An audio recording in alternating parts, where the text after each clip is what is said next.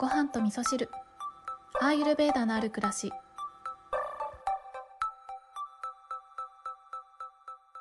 体からのお知らせ。こんにちは。今日は、えー自己観察について、まあ、何度もねこの番組の中でもお話はしておりますけれどもとっても大事なことかなと思うので改めてお話ししたいなと思っております。えーちょっと本題と関係ないんですけどね。昨日の夜は焼き鳥屋さんに行ってきました。で最近の私は、えーお肉をなるべく食べない、うん自分で選択できる時にはお肉をあんまり食べないようにするというまあゆるベジタリアンをしているわけなんですけれどもそんな私が焼き鳥屋さんに行くと何を頼むかなんですけどこれ自分でもねいや私焼き鳥屋さん行ったらどうなっちゃうのかなって思ったんですけど、えー頼んだものはね、えー厚揚げとかあとは椎茸焼きとかネギ長ネギ焼きとかあとはトマトとか芽キャベツとかあとチーズとかね。なんか意外とね食べるものありましたね。でもう焼き鳥屋さんに行ってで友人は普通にね焼き鳥を美味しそうに食べてましたけど私は隣でひたすらグリル野菜を頼みまくっているというねそんなちょっと不思議な客になっておりましたけどでも、えーご飯物がねちゃんと用意されていて、えー焼きおにぎりを食べたんですけどね。でお肉は、えー控えようと思ってるんですけどお魚はねどうしても多分和食とかこの日本で暮らしているとお魚はうん避けることはできないなと思う思うのであの特にねだしとかねお味噌汁のだしに入ってたり煮物のだしに入ってたり、えー私が頼んだ厚揚げのおつまみにも鰹節がかかっていたりとか必ずお魚どこかに入ってるんですよね。でもねあのそれが食べるのが嫌だとかそんなことは全然なくって本当にありがたく美味しくいただいたんですけど私がこうやってこのゆるベジタリアンを実践してすごく良かったなって思ってることは自分が今までいかに意識していなかったかっていうことに気がついたっていうことですね。その、えー自分がお魚をいただいているんだお肉をいただいているんだっていうね、まあ、例えばポテトサラダとか食べてもハムが入ってたりとかねするじゃないですか。だからメインとして野菜を食べていたとしてもお肉やお魚というものをいただいていたということに、まあ、改めてね意識が向いたということで食べ物に対してのねありがたみお魚やお肉に対しての感謝というものがうん深まりましたね。なので、まあ、焼き鳥屋さんでねグリル野菜を食べていたっていうそんなお話なんですけれどもはい。では今日は、えー自己観察について改めてね、大事なことだなと思ったので、お話しさせていただこうと思いました。その理由は、えー先日、えーリスナーさんからね、いただいた DM で、アトピーに関するね、ご質問をいただいたので、えーそれに対しての、まあ、お返事をこれからしようかなとは思ってるんですが、昨日はアーユルベーダの本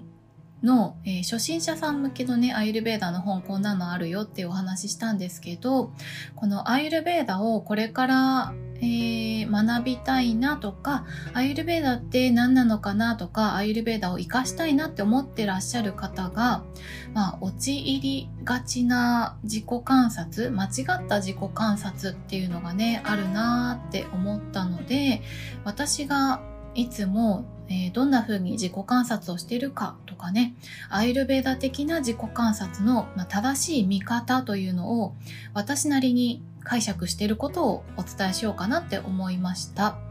で、えーアイルベーダといえばね、よくこの番組でもバータ、ピッタ、カパというね、えー動作と言われる、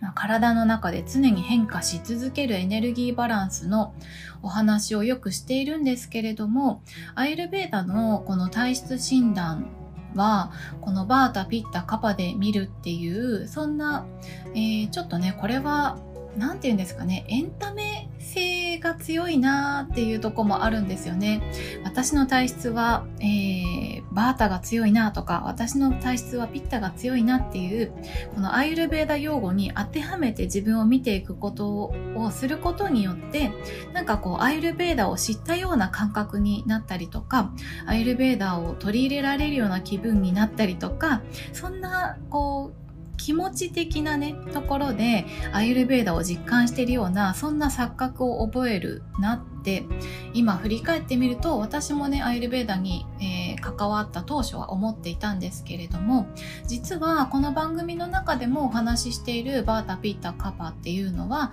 私がこう口に出してお伝えしているえー、言葉の裏には常に空風火水地というこの5元素の要素があってさらにそこには、えー、冷たいとか温かいとか硬いとか柔らかいとか、えー、そういった性質というのがね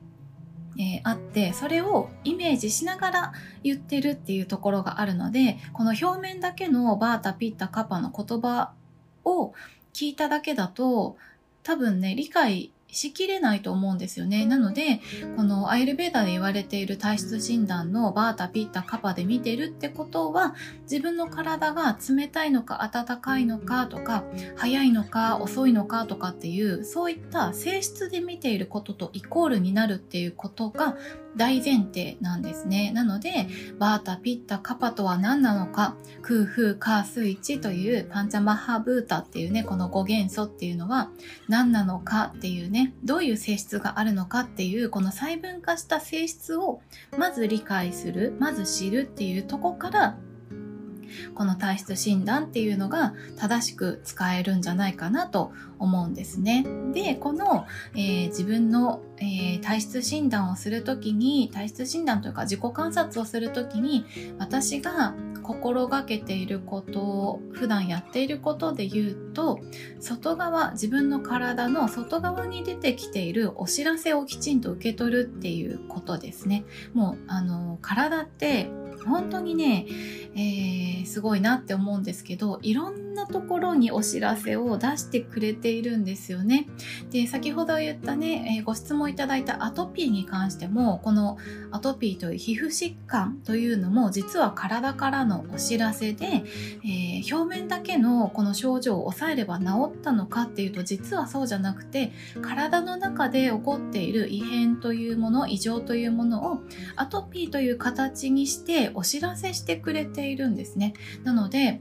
えー、このアトピーを抑えよう抑えよう皮膚炎を抑えようとかっていう表面的なところを、えー、抑えようとするんじゃなくてなぜアトピーとして、えー、お知らせが来ているのかということを探っていってあげる。そのなんで、えー、悲鳴を上げているのかっていうその原因を見つけてあげてその原因を取り除いてあげる原因を改,、えー、改善してあげるっていうことをしてあげることによって、えー、最終的に出ている疾患を治していくことができるっていうのがアイルベーダーだけに限らず東洋医学的な考え方になってくるんですよね。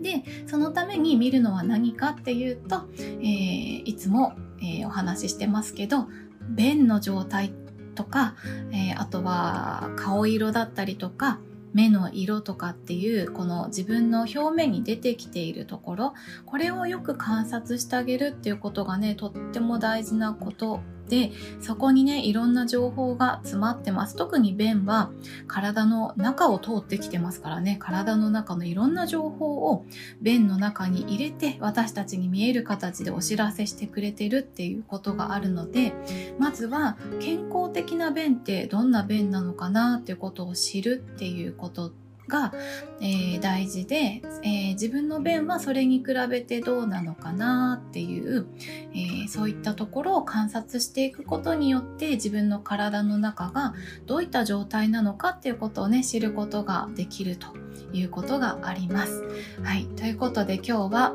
えー、自己観察について私が考えていることをお話しさせていただいたんですけれども、あの、アトピーに関してね、ご質問いただいた方に関しては、えー、この先ほど言ったようにアトピーというとこだけを見て、え何かお伝えできることがあるかっていうと実はそうじゃなくてねそれ以外のところで、え、何か不調がないか、え、例えばアトピーが出ているそれ以外で、え、肌がねくすんで見えてるとかねシミがあるとか